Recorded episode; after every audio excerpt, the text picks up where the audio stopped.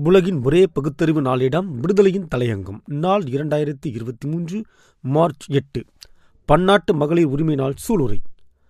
ஆயிரத்தி எட்நூறுகளின் துவக்கத்தில் தனது மானத்தை மறைக்க நங்கேலி தென்னிந்தியாவில் மூட்டிய தீயை போன்றி பதினெட்டாம் நூற்றாண்டில் அடிப்படை உரிமைகள் உட்பட பல உரிமைகளும் மறுக்கப்பட்ட அடிமைகளாக இருந்த பெண்களின் நிலை மெல்ல மெல்ல மாறி ஆயிரத்தி எட்நூத்தி ஐம்பதுகளில் தொழிற்சாலை அலுவலகம் உள்ளிட்ட இடங்களில் பெண்கள் கால்பதிக்க தொடங்கினர். ஆண்களுக்கு நிகராக பெண்கள் பணியில் கால்பதித்தாலும் அவர்களுக்கான ஊதியத்தில் தொடர்ந்து பாகுபாடு காட்டப்பட்டது.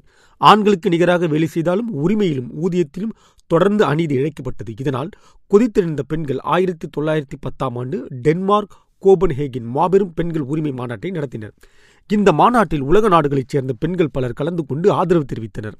தங்கள் உரிமைகளுக்காக பெண்கள் அனைவரும் கைகோர்த்து ஒற்றுமையாக நின்றனர்.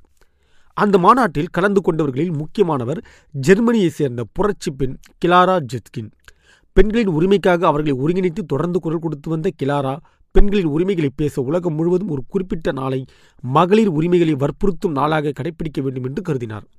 அது குறித்து தீர்மானத்தை நிறைவேற்ற முயற்சியும் செய்தார். ஆனால் பல்வேறு காரணங்களால் அந்த தீர்மானம் நிறைவேற்றப்படவில்லை. அடுத்தடுத்த ஆண்டுகளில் ஒவ்வொரு நாடும் ஒவ்வொரு நாளில் மகளிர் உரிமை நாள் என கொண்டாடி வந்தன. அதற்கு பின் உலகை திரும்பி பார்க்க வைத்த புரட்சி என்றால் ஆயிரத்தி தொள்ளாயிரத்தி பதினேழில் ரஷ்யாவில் நடைபெற்ற பெண் தொழிலாளர்கள் முன்னெடுத்த புரட்சியாகும். இந்த புரட்சியின் தாக்கத்தால் அப்போதைய ரஷ்ய மன்னர் ஜார்ஜின் ஆட்சிக்கு கவிழ்ந்தது என்பது வரலாறு. இதனையடுத்து ஆயிரத்தி தொள்ளாயிரத்தி இருபத்தாம் ஆண்டு சோவியத் ரஷ்யாவில் ஜெயின் பீட்டர்ஸ் நகரில் நடந்த பெண்களின் போராட்டத்தில் ரஷ்யாவை சேர்ந்த அலெக்சாண்ட்ரா கெலண்ட்ரா கலந்து கொண்டார். ரஷ்ய பெண் தொழிலாளர்களின் புரட்சியை நினைவுகூரும் வகையில் புரட்சி நடந்த பிப்ரவரி மாதத்தின் கடைசி ஞாயிற்றுக்கிழமையை பெண்கள் நாளாக கொண்டாட வேண்டும் என கோரிக்கை வைத்தனர். கிரிகோரியன் காலண்டரின்படி அவர்கள் கோரிய கடைசி ஞாயிற்றுக்கிழமை மார்ச் எட்டாம் தேதியாக இருந்தது. அதனை அடுத்து உலக மகளிர் உரிமை நாளை ஆண்டுதோறும் மார்ச் எட்டாம் தேதியில் கடைபிடிக்க வேண்டும் என்று அவர் பிரகடனம் செய்தார். அந்த ஆண்டு முதல் உலகம் முழுவதும் மார்ச் எட்டாம் நாளான உலக மகளிர் உரிமை நாளாக கொண்டாடப்பட்டு வருகிறது.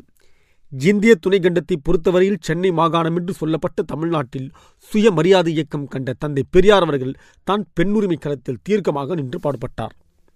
ஆயிரத்தி தொள்ளாயிரத்தி இருபத்தி ஒன்பதாம் ஆண்டில் செங்கற்பட்டில் நடைபெற்ற முதல் சுயமரியாதை மாகாண மாநாட்டில் தீப்பொறி பறக்கும் பெண்ணுரிமை தீர்மானங்கள் நிறைவேற்றப்பட்டன. சாதி ஒழிப்பும் பெண்ணடிமை ஒழிப்பும் அவரின் இரு கண்கள் என்று சொல்லத்தக்க வண்ணம் பிரச்சாரம் ஒரு பக்கம் போராட்ட களங்கள் இன்னொரு புறம்.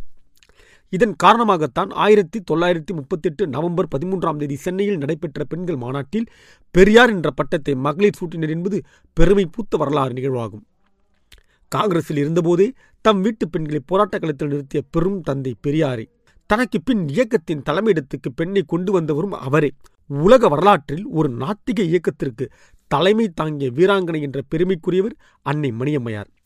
இந்த காலகட்டத்தில் மலர்ந்து மனம் வீசும் திராவிட மாடல் அரசின் நாயகராம் மாண்புமிகு மானமிகு மு க ஸ்டாலின் அவர்கள் ஆட்சியில் மகளிருக்கான திட்டங்கள் பூத்து குலுங்குகின்றன.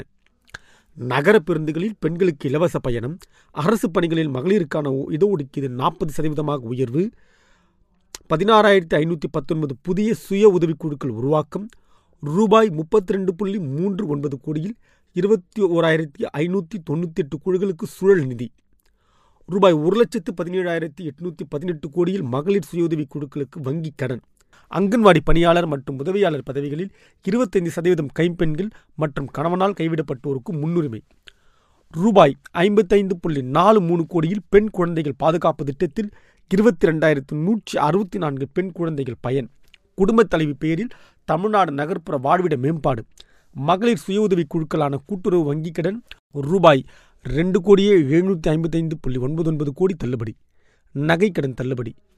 மகளிர் சுயதவி குழுக்களுக்கான கடன் தொகை ரெண்டாயிரத்தி எழுநூற்றி ஐம்பத்தைந்து கோடி தள்ளுபடி. முக்கிய பிரமுகர்களின் பாதுகாப்பு பணியில் இருந்து பெண் காவலர்களுக்கு விலக்கு.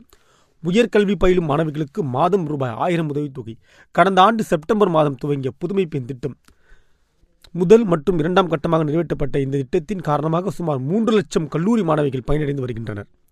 இந்தியாவை பொறுத்தவரையில் சட்டமன்றங்களிலும் நாடாளுமன்றங்களிலும் பெண்களுக்கான முப்பத்தி மூணு சதவீத விழுக்காடு இடஒதுக்கீடு சட்டக்கிடப்பில் போடப்பட்டிருப்பது வெட்கக்கேடு.